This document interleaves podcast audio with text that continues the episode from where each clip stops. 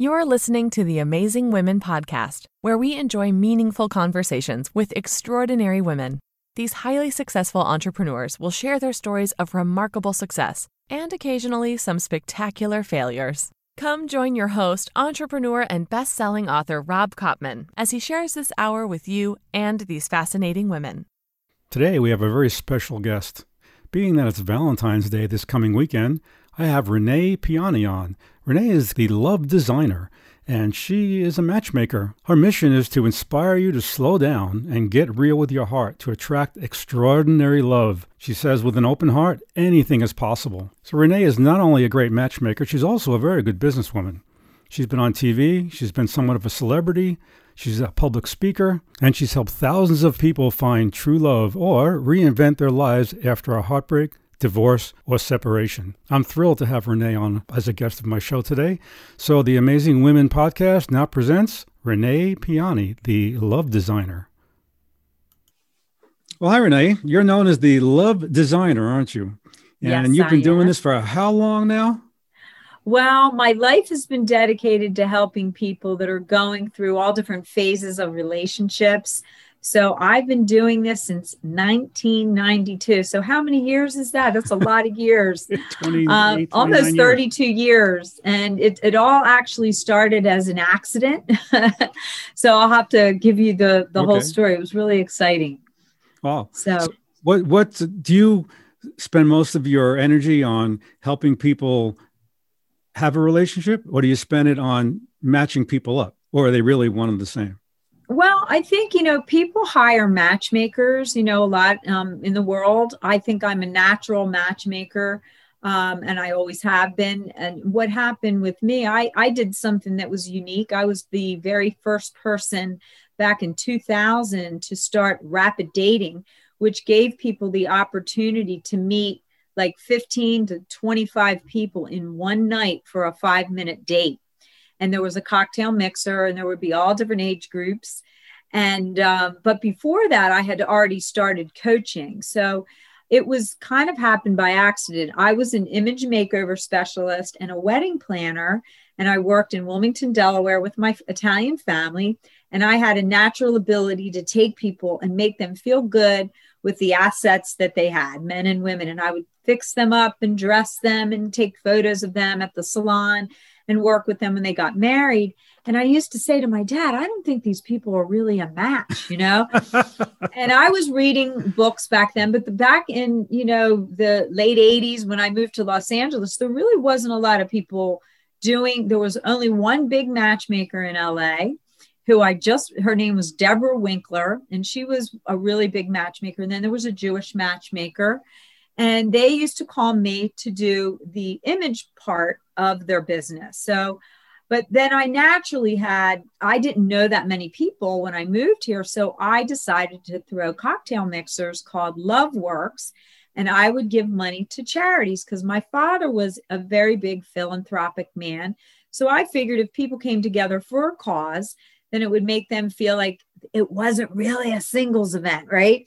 Because and now you told me that you had a Jewish singles thing in yeah, had a big Jewish singles group that I ran. Sure. and you know it's a passion and because I grew up in a catering family with three restaurants we were always bringing people together so I am a natural connector and when people came to my event I would not only match them for love but for business so um, right now I teach flirting with life and networking classes because really people right now, especially during COVID, they're lonely. And it's up to you to really know yourself and to be able to go out into the world with a positive attitude about what you want and openness. And I think when people get hurt, they have constricted hearts. So, how I ended up getting into this was kind of by accident. I got asked um, back in 1992 to teach image makeovers in a class called How to Pick Up Girls at the Learning Annex. Now, I don't know if you know what that was. Do you remember the Learning Annex? Well, I do, but I don't know how many of my listeners know that. Well, there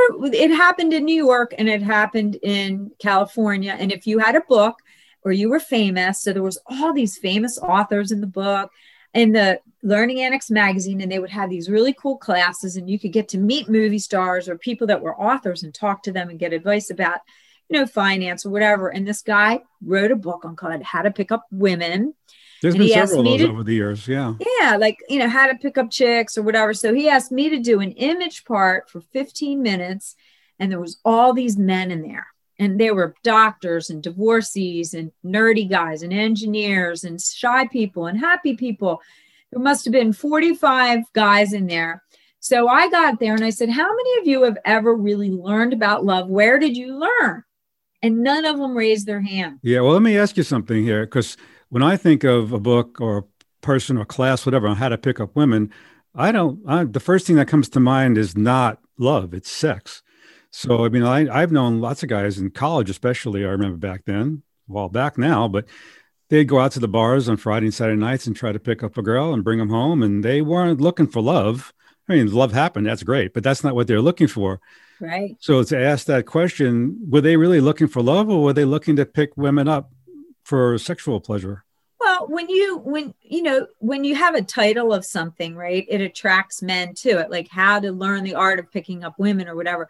But I was there talking about how women look at them and how we have an idea that they've had this prince training. So I asked any of them, have you ever had training about how to have a healthy relationship? Oh, okay. None of them None of them. raised their hand.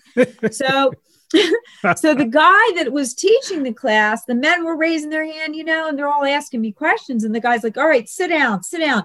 He didn't want me to talk anymore. So at the end, I said, well, if anybody wants to talk to me about any questions you have about women or want to get a makeover, come and see me. So at the end, I had 45 guys, you know, and I got their numbers. There was no internet. There was there was an answering service. I gave them my number and they said, Could you be my coach privately and like take me shopping? So I took them shopping. Now back then there was only personal ads, right? Right. And there was video dating back then. So I would help them dress, I would take pictures, I'd help them write their personal ad in the LA magazine. And then other men would call me from out of the country. So the magazine Learning Annex, I came back again and it was popular. I guess I I sp- sparked some interest and the Learning Annex asked me to come and teach a class, Uh-huh. another you class. you have you had a business though in, in an hour. You had the beginnings of a business, right? I knew it the night I went there. It sparked ladies out there, all these amazing women, right? So I felt like I was a pretty amazing woman, but I was frustrated that guys didn't have this learning.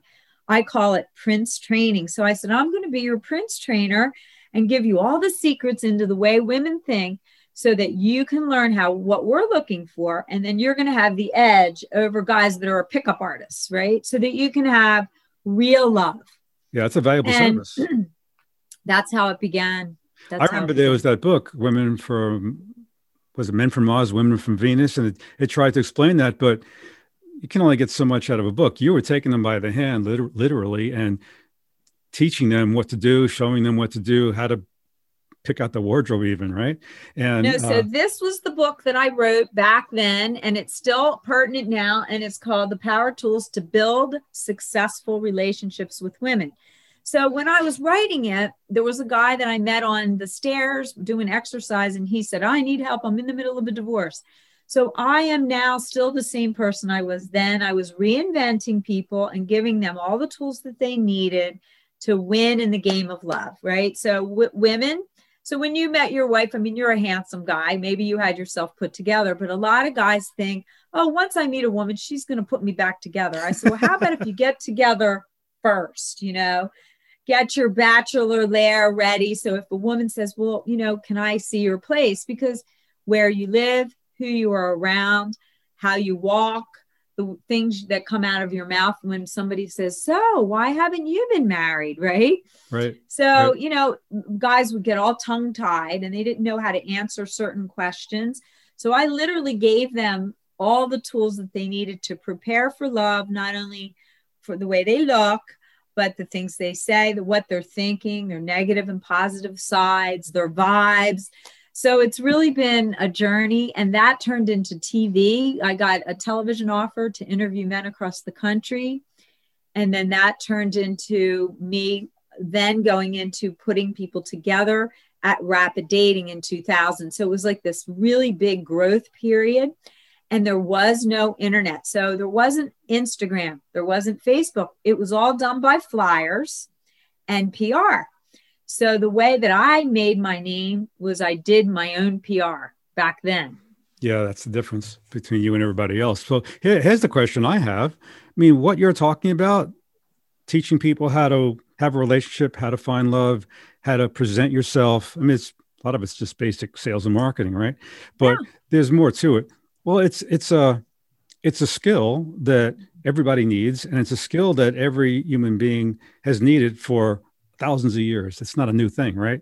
Although matchmaking is not new either. There, a lot of cultures still do arranged marriages, and yeah. they do matchmaking. And you talk about me being Jewish. Well, you know, it's the famous Fiddler on the Roof, right? Oh, matchmaker, the matchmaker, matchmaker, matchmaker, right? So yes. here's my question, really it seems rather odd. There's so many books on business, how to sell, how to market, how to have employees, excuse me, all kinds of things. There's manuals how to fix cars. There's all this information yeah. out there, right? And yet, the the one thing we all really need for happiness, there's not a lot of training on it. Why isn't there a plethora of things out there to teach people how to do this? It's such an important. Well, there actually are. It's just that men, you got to understand, the women are upset because they want the men to know these things. So um, that's why I wrote this. And if, when men read it, they're like, wow, this really would have saved me a lot of time, probably even my marriage if I had read this. But this book really takes it to the, the new level. Because when you really think about people, um, you're basically being wired from your culture. So when I was running the speed dating events, I got to work with people in their 20s, 30s, 40s, and 50s Persians, Jews, Italians, all different Chinese, Japanese, all different cultures. And when I would interview people, it was different how Indians, you know, they get fixed up and matched. You know, the the the Armenians, they put people together, and sometimes they're not in love. They only put them together because of money you know mm-hmm. so there was a lot of people that educated me through being in that realm with hundreds and hundreds and hundreds of people coming through my events and they would say i just can't find it so i had a deeper look plus i learned psychology and communications and body language skills so people need to learn these skills and so my show that i had on cable was called love works and i would interview all these experts there are great books online. There's a lot of coaches that do what I do, but I've been doing it now for over 30 years. And I feel like um, the Get Real About Love makes you look at the phases. You got to realize everyone's in a phase of love. They're either breaking up, they're opening their heart, they they they don't know where to go, or they're confused if they've been married for a really long time. So when people are reinventing, the reason I called this book Get Real About Love is to get real love, you need to do an inside look at who you are now in your life. So, you, when you told me your wonderful sure. love story, which I'm going to interview him about, you know, he was kind of ready for love and he met his wife and he felt a magical feeling. And yes, they, I was ready they, for it. You know, you were ready, you know, but some people, if you have a heartbreak or a disappointment, because you may have rushed into love, right? So many busy executives, I work with mainly with really busy people, and they call me and they're like, okay, I know you know thousands of people. I want to order, I want a woman that's this, this, this, this. Well, they're not ordering a pizza, but they think it. Yeah, they, they, I said like she's that. not a sandwich. You know, yeah, like right. I don't want avocado, but I want mustard and no mayo, right? And extra said, pickles. you know, so I said, so I worked with matchmakers doing the image part and the coaching part. And many would come and pay 10 grand and say, You find me my perfect person. But when I did investigation of their heart, many of them didn't always have an openness. Mm-hmm. So without the openness, without the heart being totally open and clarity about your vision, so that's what I take people through to look at how your mother and father, if you grew up in a divorced family, half of the world is divorced. So if you saw your mom go through pain or your dad cheat or your mother have a bunch of boyfriends or whatever, people are wired in their minds unconsciously when they're little kids. And if they don't have good role modeling, they may keep doing the same pattern through different generations. Yeah, they do. Not may, they do. Yeah. I have a question for you. Uh, you say that you've interviewed, met, studied thousands of people lots of matches, all different cultures. Are people in general, when it comes to love, are they more the same than different, or is there are there big differences between people? I think that it all depends on how they saw love as they grew up. If, men, especially women, all the amazing women that are out there, they think that men are holding back, like they're they're mad. They, I mean, the women used to say to them, "There's no strong men. They can't deal with me," you know. And I know you work with a lot of powerful women, these amazing women, right? Yeah, We're all looking women. for that partner, like you have with your wife, like I have with my husband but I realized, and I'm going to say this to these amazing women and other people that are listening sometimes when you're so busy, you're not really reflecting on how you come across to men because men want a partner, not somebody that's going to be working 24 hours a day. And oh, speak of Excuse- speaking of um, husbands, here's my husband. Say hi, Joe. Hello, hello. Hello. What is your name? Now get Rob. down. Oh. This is my husband and my dog, Yeah, a cute dog. and this is Rob. Hello, Rob. And he either. does amazing women's interviews. And as an amazing woman, I did find an amazing partner. And we're both worker bees, but we get along. You know, we are we're in Yes. sync with each other. And I'm just saying, you know, Life is good. life is good. Life is good. So, Yeah. Okay. Very, very All right. lucky man. well, I'm Yeah. glad you popped in Well, Yeah. I, I was going to take the dog for a walk. before he barks. Bye, Okay. buddy. I'll Bye, talk to you later. Nice to meet you now. See, Same he here. knows. He Your knows adorable. when Yeah. I'm doing radio. My, you know, I did a show the other day, and my bo- my dog was hungry, so he was barking, and I'm like, "Oh my god!" It's not good, right? So I said to him, "Come get the dog." But anyway, the whole point is is that we all want to feel that sacred connection. We all want to have that feeling of trust. We all want to have that bond with somebody that has our back, right? That's what I've always wanted. But because I was a workaholic and I was flying here and flying there and going here and speaking there, men wanted me to be around. You know, they wanted to see that I had time to be there for them to have weekends and stuff. And when I was a workaholic building my business, I kept saying, and this is kind of cool, it's called the once I syndrome. Hmm. And many women and men that are successful entrepreneurs, they always say, well, once my book's done, once I get 20 radio shows in my podcast, It never maybe happens. if I, you know, my apartment gets painted, then I'm going to meet somebody. And then COVID came, and now people are like, oh my God, I've had this list of all these things that I want, and I haven't been even putting myself out there. Now they're home alone, right? So it's an evaluation of your heart and your wiring in your mind about love. Yeah, you know, people say, yeah, well, when I retire, I will go traveling. I will play golf. I'll do this. The same mentality. And and it doesn't either it doesn't happen. Sometimes it does, but lots of times, especially men, when they retire, they just they die. you know, they stop working and they just pass away, which is unfortunate, or they can't do what they used to do. I know me personally, and I get this from my mother actually. Thanks, mom. Yeah. she said go tr- travel. Do what you want to do. Do it while you're young and have energy and strong and no responsibilities. And go travel when you're at an age that you can really see the world and not be tired at two o'clock in the afternoon. And i took that to heart. And I, I went all over the world. And even when i got married my wife and i we went several places around europe but we were in our 30s now it's a little more difficult but I will pat myself on the back for something I did. You'll like this. I would love to the hear best, it. the absolute best thing I have done in my entire life. I took my mother, my mother to Paris for a week, just the two of us. Oh, Oh man, that's a memory that she's going to have till the day she goes. I have it too. We had a wonderful time. I got an apartment just down the block from the Eiffel Tower, and we went everywhere. And then a year later, she got emphysema, oh, and now she couldn't. She can't walk two blocks.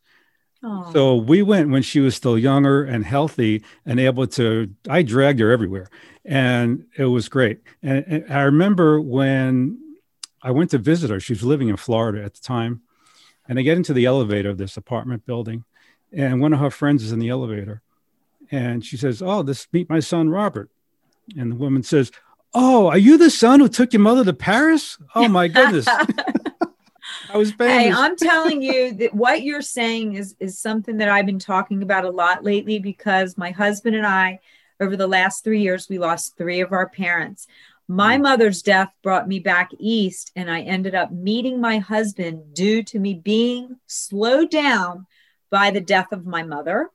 And then we, uh, my dad ended up coming to visit me, and he ended up staying for five months because he had lung clots. Now, that was sort of like your mother's thing where he got to see my life for the first time, uh, not on the East Coast, but out in, in California. And we brought him back to health and we traveled. I I said, Daddy, if you're going to be sick, you you've wasted so much time being sad over mom. Let's have some fun. So I took him everywhere Good and we had so much fun. And I would never. And so when people say, I just don't have time to go see my parents, I just don't have. Now with COVID, people are freaking out that they can't go to see their grandparents or their parents. It's a time of bonding that you can use in your life right now. And I've been talking about this a lot. It's sacred time. Like, let's go deep. Go call your parents, get the interviews, the, the questions that you wanted to ask them. So when my dad was there, I have interviews with him about us growing up, each hmm. each of his kids. And when he died, I gave all my brothers and sisters these interviews so Oh, that they they, must have could loved that. hear it. So your mother, Yeah, and we have Zoom now, so you can record it all very easily. oh my God, it's so special what people can do now. And the love isn't just about love, romantic love in my life. It's more about giving love deeply now to your friends, the sacred people in your life, because we can't see everyone, you know, and you're in the business of sharing wisdom from a lot of women. I'm in the business of sharing tips on the busyness of our lives now has been amplified by us being home and we get to see my god i didn't even really know a lot of couples call me they go i didn't even know my wife i haven't really been i don't even really know my kids because i would come home have dinner watch tv pat them on the head and they go to bed Yeah, you don't see the real so person. people are getting closer relationships are becoming more sacred and the people that are single are realizing that the hectic pace of our frenetic lives in america anyway people around the world think we are nuts well, we are. we have to take time for these special moments like what you're talking about with your mom that is so sweet that is Yeah, and sweet. and uh, just in case anybody was curious, because I know people have asked me this before too. Yes, I asked my wife first for permission. oh I said, "Do you mind if I take my mother to Paris? I really would like to do that." And she said, "Well, we've already been to Paris twice. I don't care. Go ahead. Be great. That's a wonderful idea. Go do it." And then when we came back, she says, "Did you have a good time?" Yeah. Well, you know, when I, after you left, I thought I should have went with you. really that would have been you know, fun. she But you know turned down what? a The trip to Paris. that special bond with my dad like when he was there i was writing get real about love you know and because he used to say you're a workaholic like me so we read the book and he realized that some of his imprints were mine you know Yeah, teaching sure. me to be a philanthropic person you know giving back in the community and he said you know your life is so i took him to all my i took him to a you're not going to believe this i took him to a rapid dating for um, older women with younger men. And it he was sitting in a wheelchair Mm, watching all these young women. And, and then i took him i took him to um oh god i took him everywhere.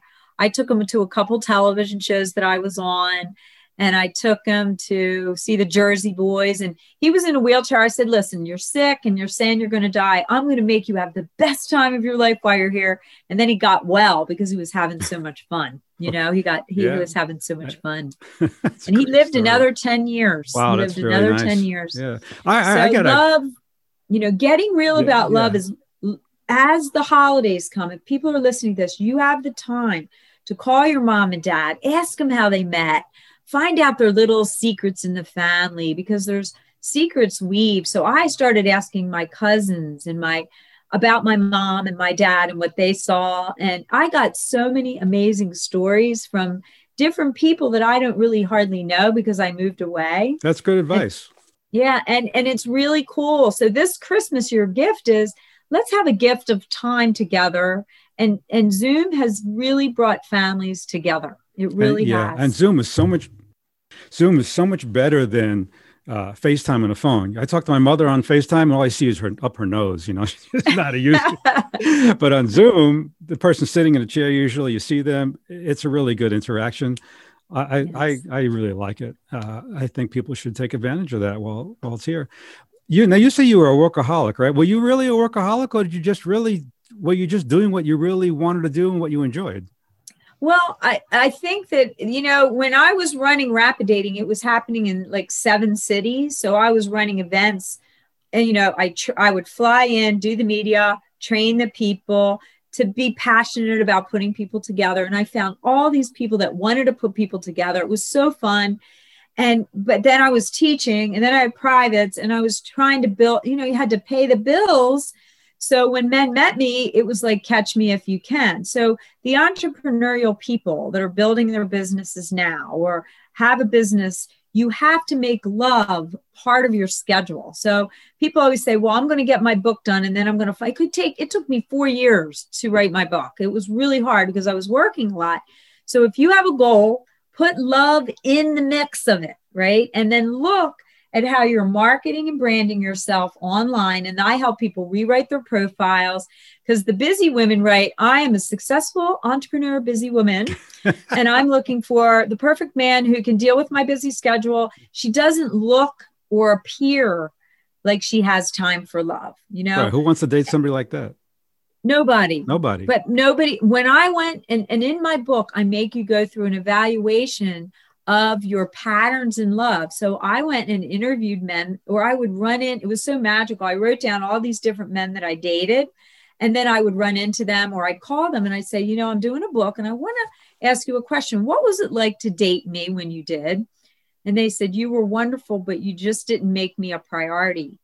And I realized that I wasn't really being uh, a real partner so I had to look at my own fears, and some of it had to do with men being unfaithful in my in my past in my family lineage through uncles and grandfathers. So i went and investigated the women that i heard don't trust men. And i unwound that and i started to realize if i had that belief then I'm always going to have men at a distance. So it sounds like that wasn't so much a choice for you as a as a was a defense mechanism, right? Yes, it was. It was something. Some people, installed. it's a choice, it was right? Installed.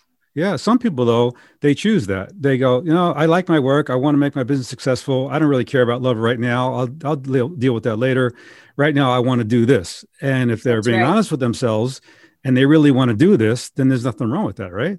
It's only the no, people who say there's no judgment, but I knew at the end of my day, I'd go on and I was on NBC on the Dick Clark show, and I'd be so excited. And I was dating somebody, and I'd call and say, Do you think you can meet me for a drink? If I'm busy right now. So I was dating busy people. I was dating myself.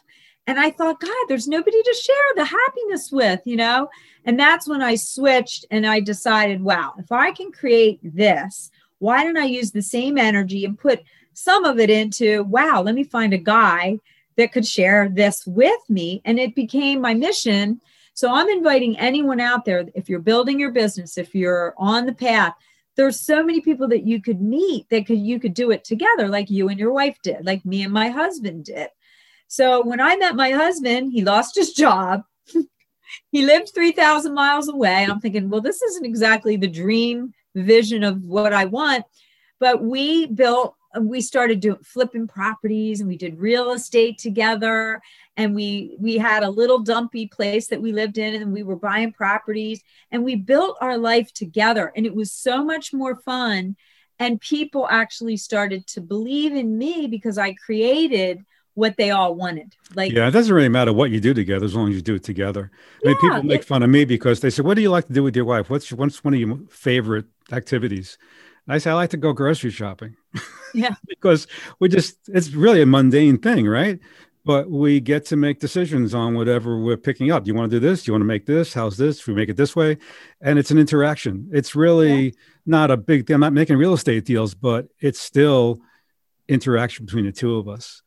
And it really is one of my favorite things to do. So, and maybe the fact that it's so mundane is what makes it so special. I don't know, but uh, well, I mean, it, it, a lot of people rush into a relationship because they're lonely, and sometimes they marry that person, and then they call me and say, "I think I made a big mistake." Oh, they probably but right. it's because they were so focused on the business part.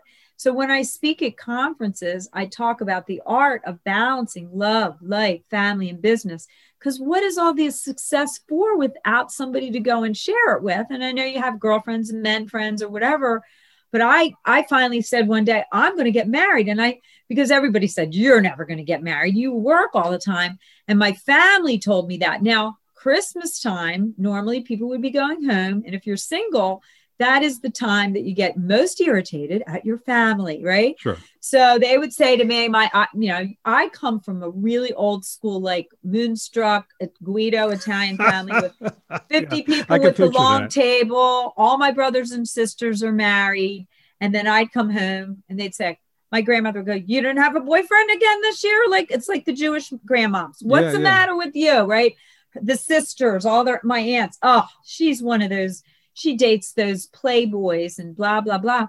So that year I had had it. I said, Do you realize how many people I've put together? Thousands of people with their soulmates. This is what I do for a living. And I said, And I know that God, the man upstairs, has somebody special for me. But the reason I don't bring guys that I'm dating him is because of this interrogation. And I said, So I want you. So I invite anybody to do this this year. If you're visiting or that you call and they give you, what do they call it? Um, in Jewish, the mashugana, they make you feel pissed off. You know, you Yeah, sugar means crazy, but close yeah, enough. I mean, crazy yeah, making. They make Yeah. you feel crazy. Make you crazy. So I said to my family that night, I got a glass, a beautiful Italian wine glass, and I said, Everybody, I want to propose a toast to my future husband. And everybody looked Mm-hmm. at me. And I said, Because I asked God to send me somebody special, I'm ready to meet someone. And I put in my order. I know what I want. But the first thing I asked for was for them to be able to deal with you because you're a handful, all of you. You interrogate men when they come here. My father used to interrogate anyone that came.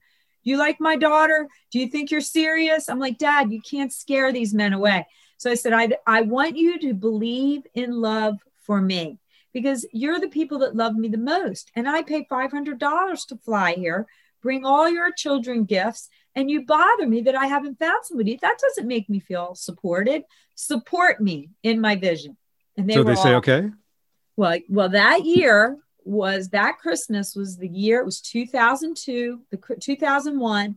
My mother died that May, and I had said that to everyone. And my brothers, I said, all of you make me feel like there's something wrong with me. There is nothing wrong with me. I just have a certain type of man that has to be able to deal with my work, that loves people, that's a community man. And I said, and I'm praying to God to bring me that. And I know I'm going to find him, and you're going to love him, and I'm going to walk him into this house one day.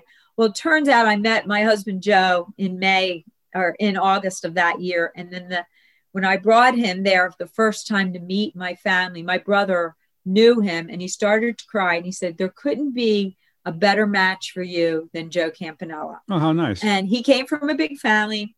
He was feeding the homeless for the Salvation Army and ran the Salvation Army feeding program for 17 years. And when I walked him in, he fit right into the big loud, like Jewish families are Yeah. like that. They're very so they loud. accept them right they- away.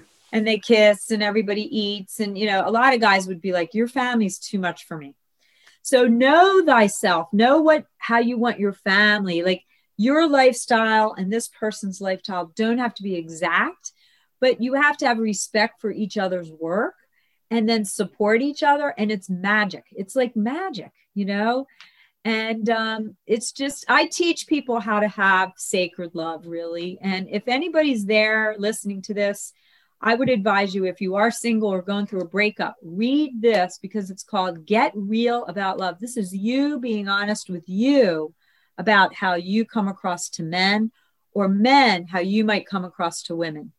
And when people read it, they're like, oh my God, this is like a therapy book, you know, making me look at my patterns. Read, read me a sample paragraph. All right, let me just open it. You can even pick one at random. I don't care. Just uh, give us a little taste. All right, let me talk about this is these are called the single love phases. So I think that this is probably here it is. This is oh my god, I can't believe it. You work too much. You're on the go business woman or man working around the clock. You have a commitment to your work and you have a lot to watch over. You may find it challenging to get out and meet new people or date because your energy is focused on work, work, work. Usually, when highly powerful and intellect, intelligent people desire to relax and play, they seek an understanding, non demanding partner who appreciates their work. The problem is when you're goal focused cl- life clashes with the needs of people that you date or people that you're married to. And then this says, you know, um, you have to, the room, like it's, if you and your partner or you are out always on the phone, always taking meetings, you're really not available. So No, you have to present. look if you are uh, in these phases. So I, I take people through a process. Look at the phase you're in right now, because everybody is either they're dating, they're looking, they're sort of dating somebody, but they're still on the, they have other people that they keep on the back burner. Mhm. They have a temp. A lot of men and women that are busy, they have somebody that they sleep with, but they, they, they, they call me, they go, I have this girl or I have this guy and he's really cool, but I know I'm never going to marry him. Three years will go by and you got this guy still dating you and you don't have a doorway open for real love. you So, know? all right, you know what you said reminds me of something else. Uh, talk about being present in a relationship, right? You should be Yeah. available, and it's okay to work a, a 15 hours a day as long as you give your the love of your life some good quality time. People don't have to have four hours every day. They just want to No. know when you're together, you're really there. You're not thinking about something else, right? Now, here's my question, and this is a a more modern question, if you will Yeah. uh, the especially the younger people these days, right? Everybody's addicted to their phones. I see Right. people sitting in a, I see especially kids sitting around in a circle in a restaurant. Well, not so much lately, but normally, you know, or outside, Yeah. and uh, they're all together and they're, they're all on the phone. They're not even look, looking at each other. They're not talking to each other. Sometimes they're playing games with each other on the phone, so they are interacting, but I don't know what they're doing actually. You know, um, what what about the, to me? It seems like none of these people are being present. I see people out on dates and they're having dinner or whatever they're doing, and they're looking at their phone instead of trying to have a conversation with the person sitting across the table from them. How do you deal with that? Well, in my life, even when we're out with friends, we all have an agreement. We always say, anybody got anything to check on your phone, check it first, and then turn off your phone and be fully present. So when my husband and I are out, unless there's something really important, a meeting or because he's a, a very high powered executive and sometimes he might be doing something. So he'll let me know in advance. He's like, I'll take, I need to take this call. But we have parameters. And when I was single, and I made a commitment to myself that I was going to find love. I carved out certain hours to go out on match.com dates. I used to go out on three dates in one day. and then the other days I would work. And then I would, um, and friends, I make date. You have to have a sort of your love in your schedule, right? Put, put love into your schedule. And that goes for married and singles. Now, the younger teens, I did a TEDx about it you should look up my name, Renee Piane, um, TEDx or um, Youth, TEDx Youth, and you'll find me, or maybe I can give you the link. And it was all about the children, the teenagers today have no role models of love because everything that they're doing is on their phones. And their parents do not even have any idea what they're doing because they're not up on all the apps that these teens are dating they're sexting, they're texting. That's like a whole other world. Yeah. So I've been doing. And it's not just the talks teens, at- the 30 I've been year olds doing like that too. talks at colleges and um, high school. You know, the, the se- you know juniors and seniors in high school. I go and speak to them about learning rapport building skills. They don't learn that from anywhere, but the parents sometimes are the models for that. You know what I mean? So.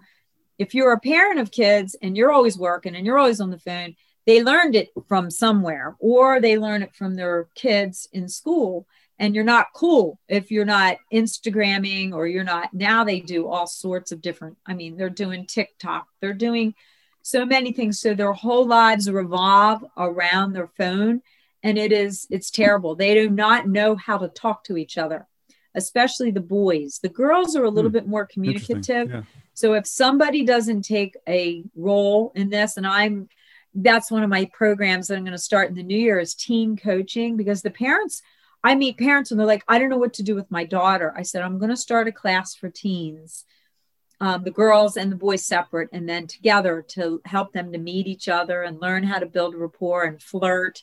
They do everything over their phones.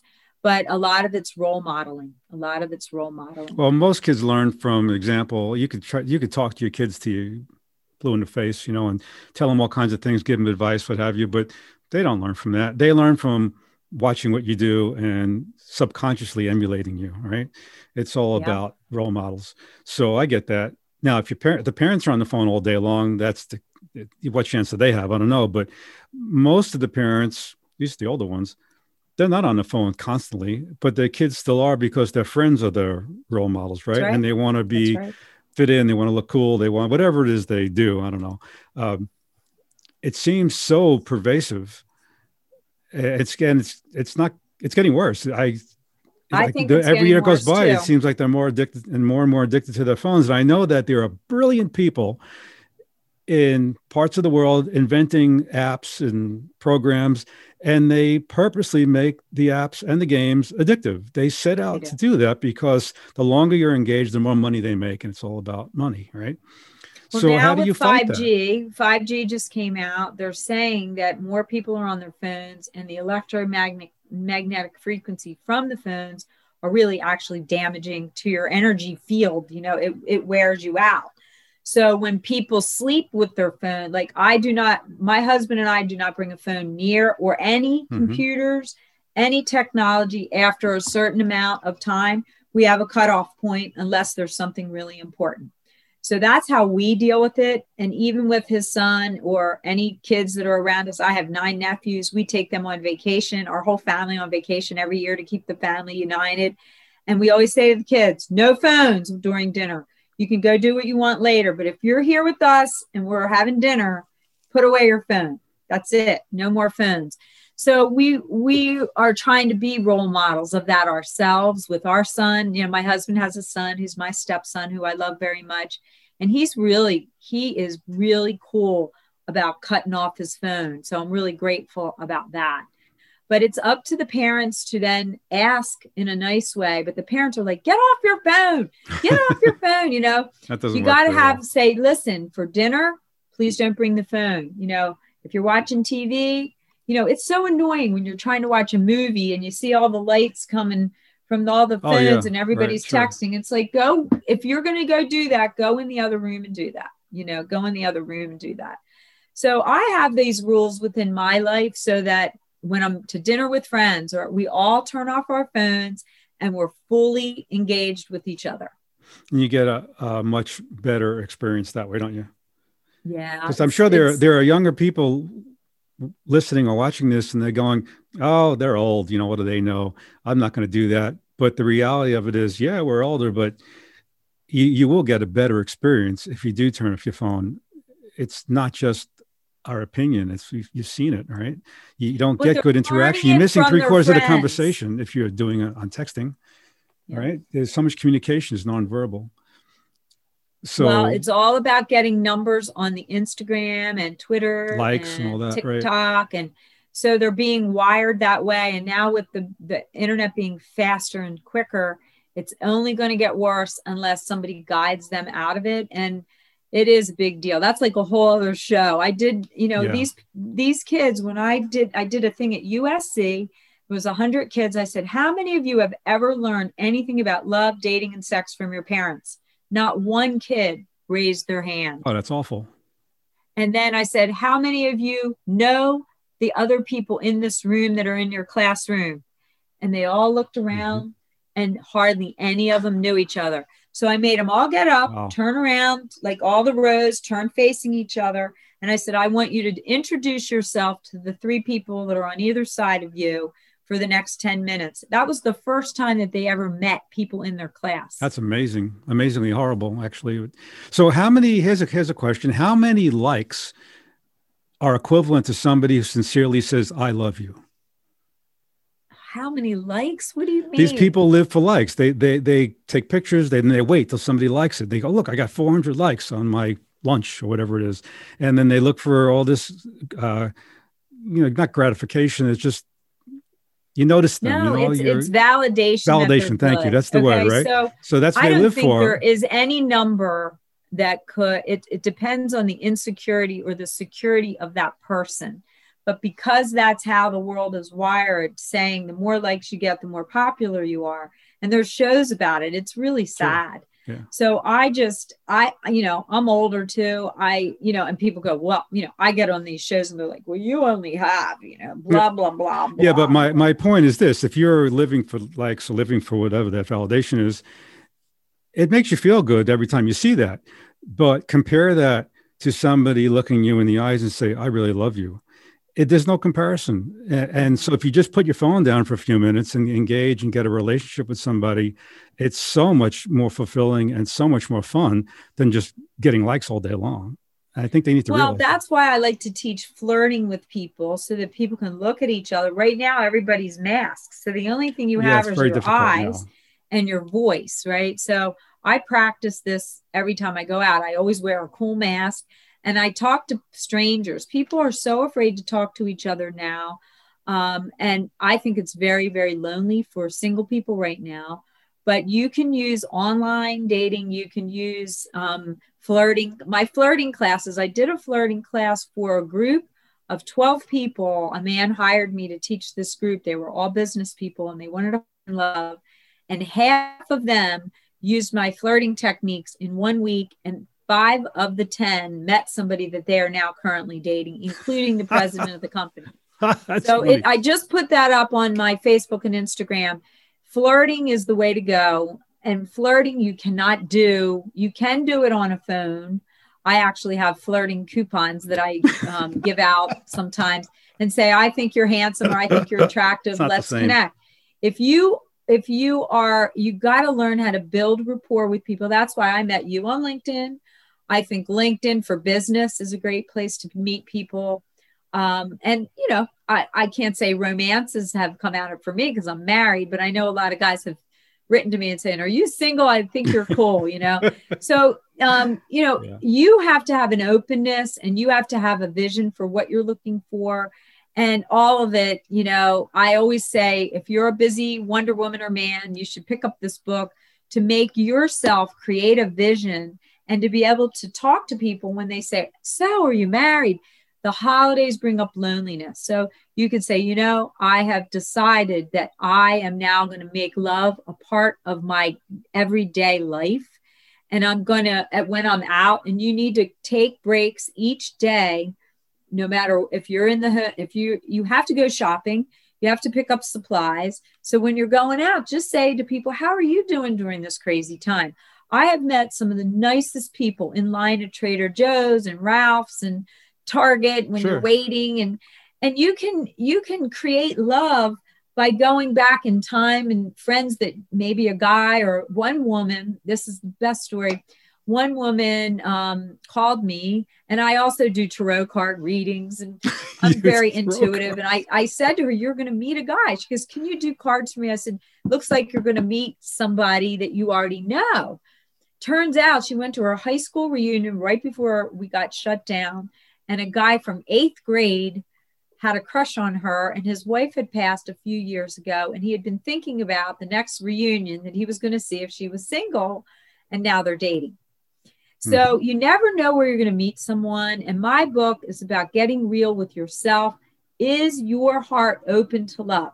So whenever anybody buys the book, it comes with uh, it comes with vows, and I always ask everybody to buy a heart that represents their heart, so that you can be gentle with yourself. Because I think when people are single and they're lonely and they've had some disappointments over and over, I always say that disappointment is that person was not appointed for you. So if somebody left your life and you feel sad about it, just know that if they didn't choose you or it didn't work out, that they were not appointed for you. That there's yeah, what good is having better. somebody that you're not compatible with? That you, it's two way street, right? It's, yeah. it's got to be a win win for everybody. So if it's not a win win, you don't belong in that relationship, even if you like the person, because it's not going to go anywhere. So yeah. how do you? Let's talk about business for just a minute before we close out um, you obviously have done and do lots of stuff, right? You know all these things. You got all these skills. You've written books. You've done TV. You've done radio. You've done matchmaking. You're you're you're a wonder. Um, what do you do now uh, to to make money? Where does your money come from? I work um, right now. I've been getting, I've been using LinkedIn and f- social media to put out messages about having an open heart. And if you don't, call me for a consultation. So I give free consultations to people. And most of these people, if they really are serious about wanting to take steps forward, I give them a step by step plan, looking at every way that they're marketing themselves, look at their Bumble or their Match.com profile. Or then I look across at everything that they're doing to see how they're branding and marketing themselves in the dating world. Or they might not even know how to do it. A lot of people do not know what to do. They don't know the best sites. So I get um, I give them a 90 minute, I give them a, you know, usually a 30 minute free thing. And then if people want to work with me to see if I'm the right person, I invite them to read the book and then they can do the work themselves or they can use me.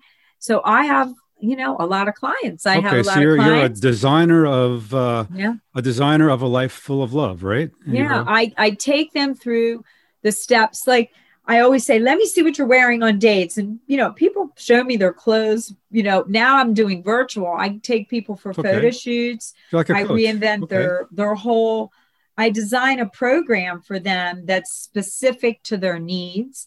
And I also, if I'm working with them one on one, I know a lot of single people and I make them fill out a big profile, but they have to read the book so that they know what their vision is. And I have all these questions like a matchmaker, and I know all the matchmakers. So if somebody's willing to go that distance, I can I can be a broker basically and call. I know a lot of people, and I might say, Oh my God, I know somebody.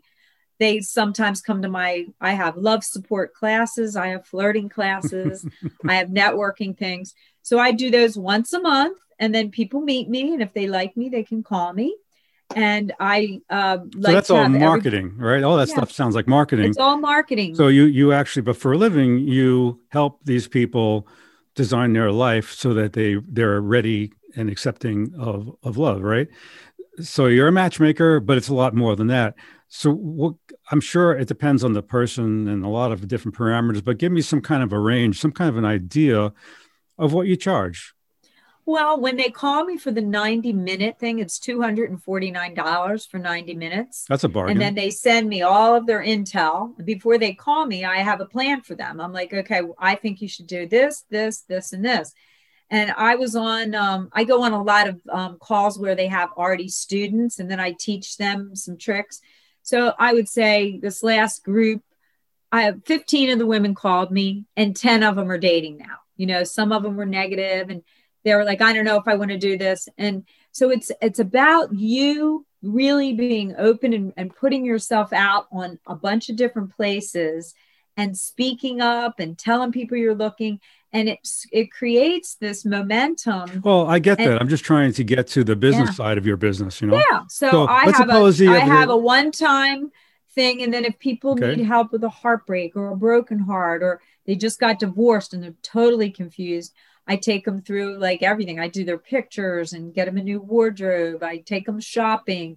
So it's been limiting for me because like I work with a lot of bachelors and they have the worst clothes for pictures. They're going, I got great clothes. I said, send me pictures of your clothes. Yeah, they got stripes. And I'm like, we need right? some dating. You need an update on your dating wardrobe. So I always say to people, if you knew that the love of your life would be coming in the next 30 days, are you really ready? Like, are would you have your dating clothes ready? Is your house ready?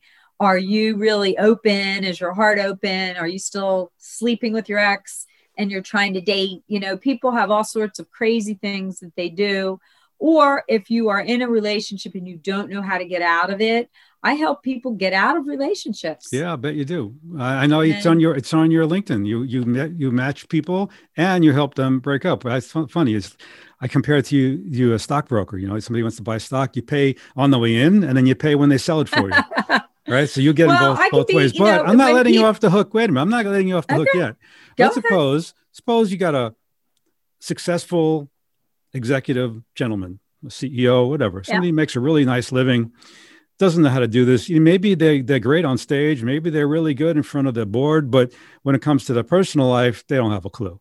So right. you can help them figure out what they want, what they need, how to look, all those different ingredients, right? Soup to nuts. You take care of them, take them by the hand, give them counseling, coaching. It takes I don't know, three months, six months, maybe. Yeah. And then you set them loose, right? Or, or you say, go on a day, do what you got to do, and then report back to me, just like a regular coach, right? So yes. that's like a deluxe package. That's somebody who really wants a lot. So, it- it- what would it that cost? What do you make for something like that? Fifteen and five thousand dollars, depending on what they need.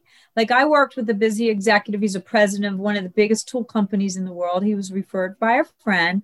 He wanted to break up with somebody that he didn't want to hurt. So I helped him to slowly break up. And then he didn't have any profiles on anywhere because he was with her for five years, but he could not marry her and he knew it.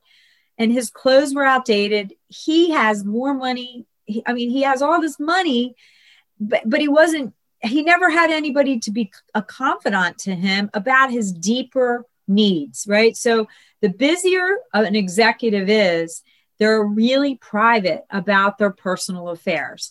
So when people meet me, that's why I say, meet me for an hour and a half if you think I'm the right person, because I become their confidant. They call me on every date. They're getting ready to go. They go, What do you think? Do you like this?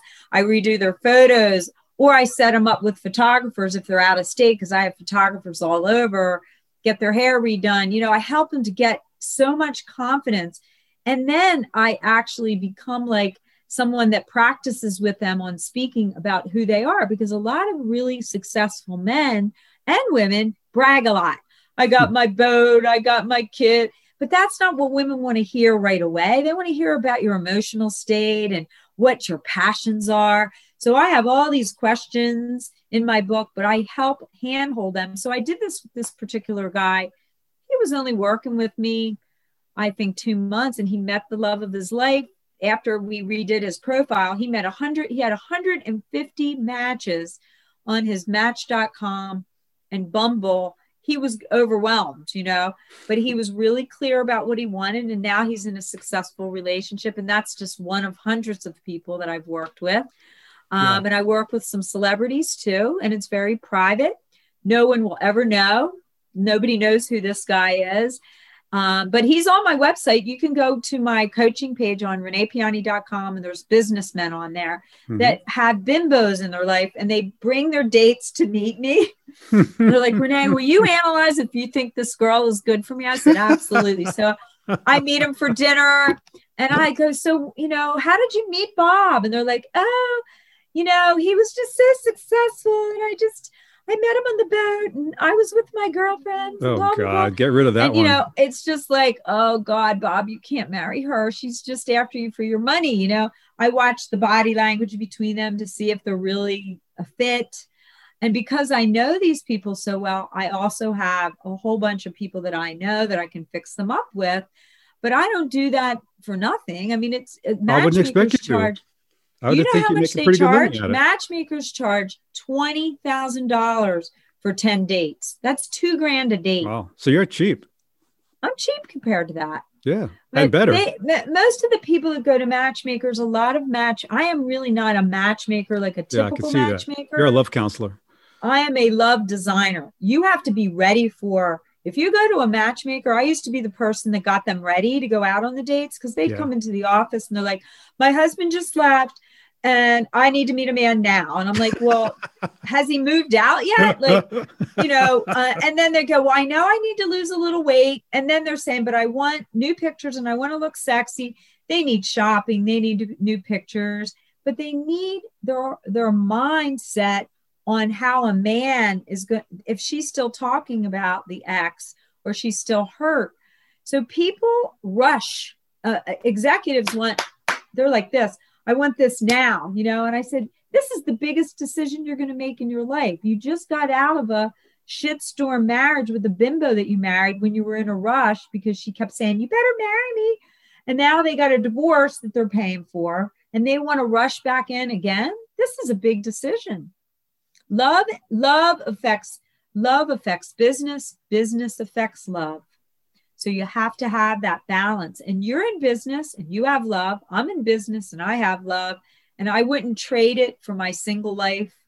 You know, if I had only known that I, you know, could have found this before. But most of the men were like, I just want you to stop work and have some kids. And I'm like, that's not me. You know, I'm not going to do that. I'm not doing that. I'm already past that. You know, I've, I've decided I wasn't going to do kids.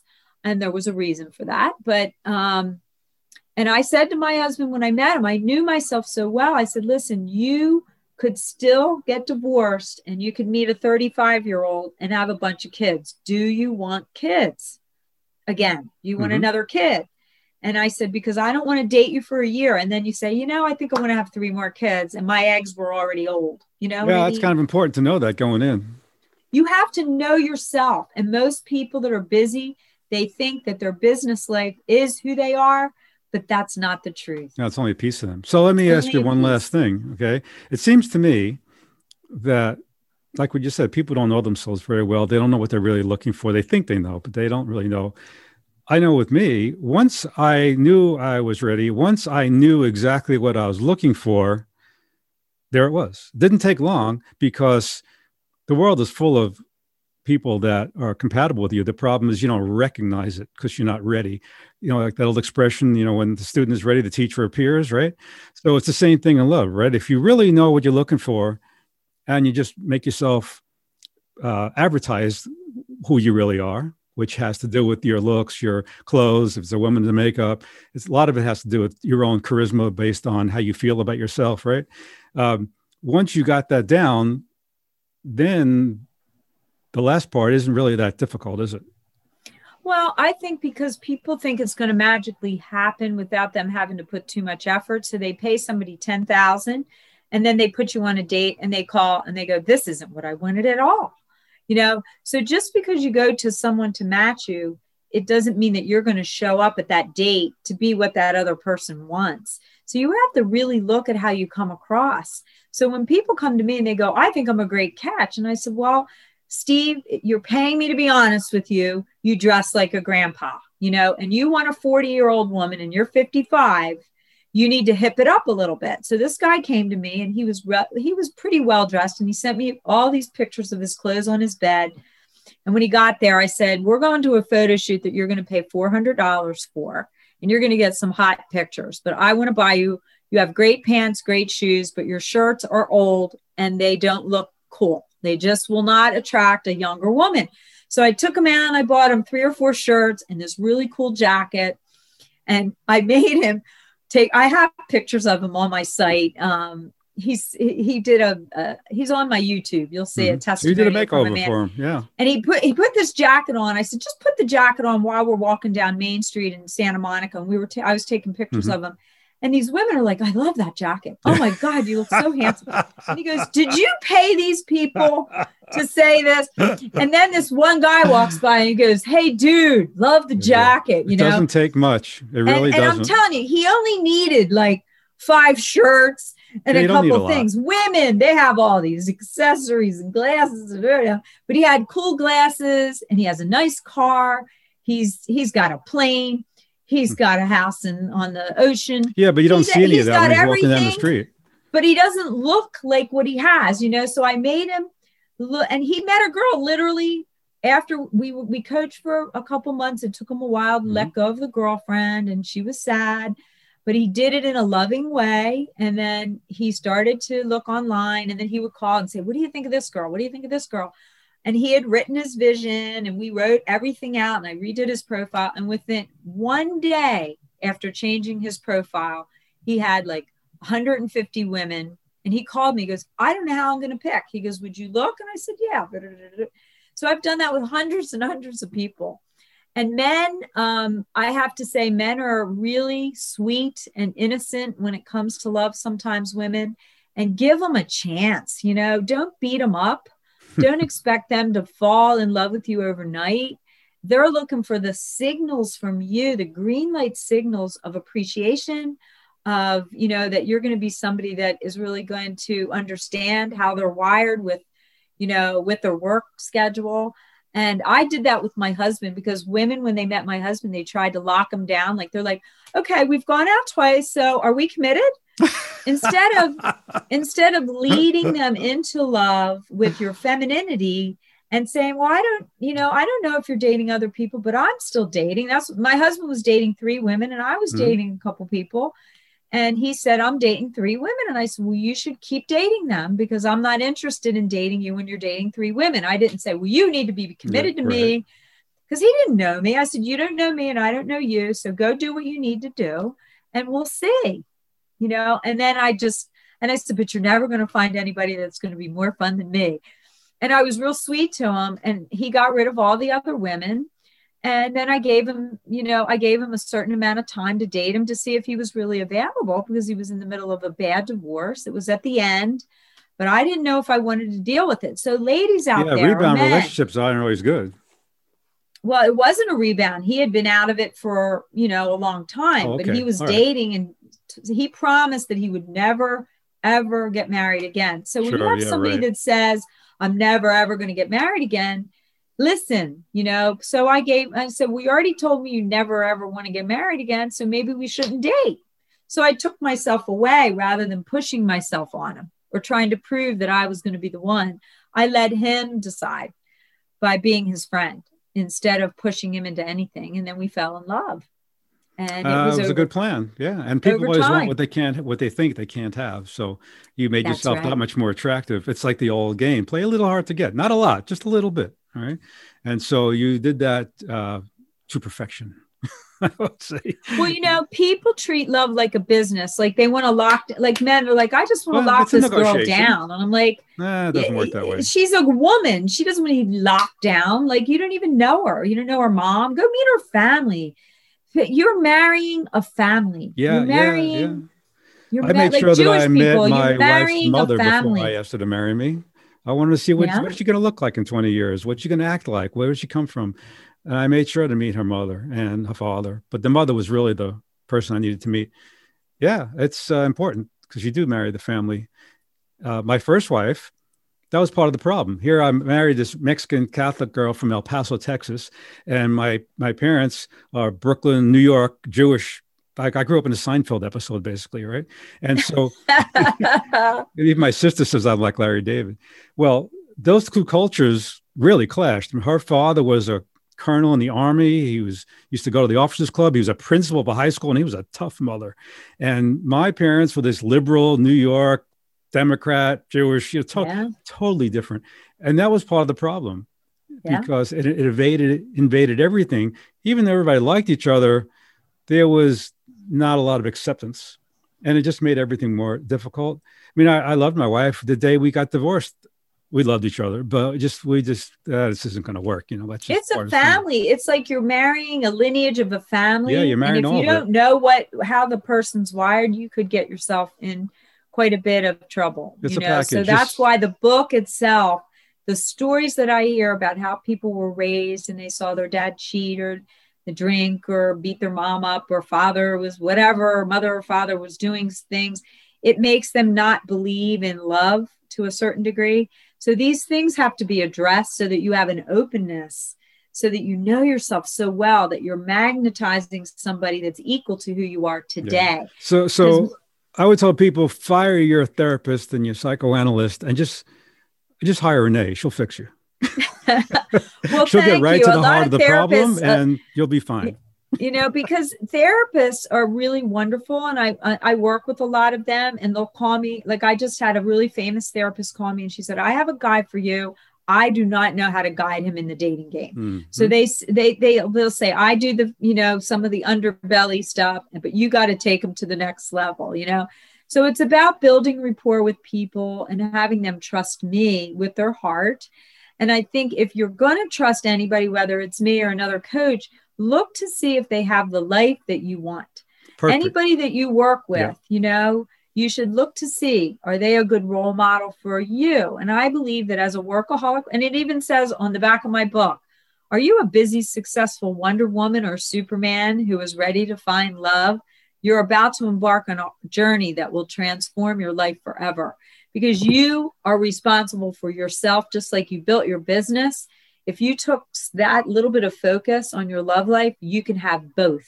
And then your life will be magnificent and sacred and that is my goal for anyone that's listening That's So- a really nice note to end our conversation on. We've been on for quite a while. And if somebody's listening to this at work, you got to get back to work, right? And you can't be Yeah. on listening to my podcast all day long, even though Renee's fascinating to talk to and to listen to. So Thank you. I really do appreciate your time and all your wisdom and you know you speak from the heart. Uh, so tell tell tell my listeners, you know, how do they find you? I know you find your book; it's on Amazon, right? Uh, And other places, maybe. But how do they get in touch with you? How do they go about doing business with you, finding you, whatever? Um, Well, they could go to reneepiane.com. And if you want, if you have a little thing underneath your show, I'll send you my contact information. But my book, Get Real About Love The Secrets to Opening Your Heart and Finding True Love, is on Amazon. For men, they can get the Love Mechanics book there. Um, you can go to Renee Piane. It's R E N E E, P like Peter, I A N E dot com, or just look, look up the Love Designer. I'm on Facebook, Instagram, LinkedIn. I'm everywhere. And I'm here to really advise you that you are the one in control of your destiny and to take care of your own heart is the most important thing to do as the new year begins. And if you have the time over the holidays to really reflect on what I believe is the most important decision of your life, choosing your sacred partnership, you know, in life, I think is the most important thing. So you can find me there. And if you want a free consultation, I am offering them. And you can just go to reneepiane.com forward slash contact and it'll send me a little note. And we can set up a Zoom call just like this so I can see you and I can talk to you and give you some free advice. And it's my passion to do it. And that way you'll see if maybe I'm the right person for you. And you can just do a little evaluation thing just to tune up what you already have. And it's only a couple hundred dollars. And then if you like me, you can work with me after that. best money So- you'll ever spend. No. Yeah. Okay. Well, Yeah. thanks. Thanks for joining us today on the Amazing Women podcast. Subscribe now and get the latest episodes sent to your device every week. Go to our website, theamazingwomenpodcast.com, to hear bonus episodes, download free business tools, and join our family of amazing women. This podcast is a part of the C Suite Radio Network. For more top business podcasts, visit c-suiteradio.com.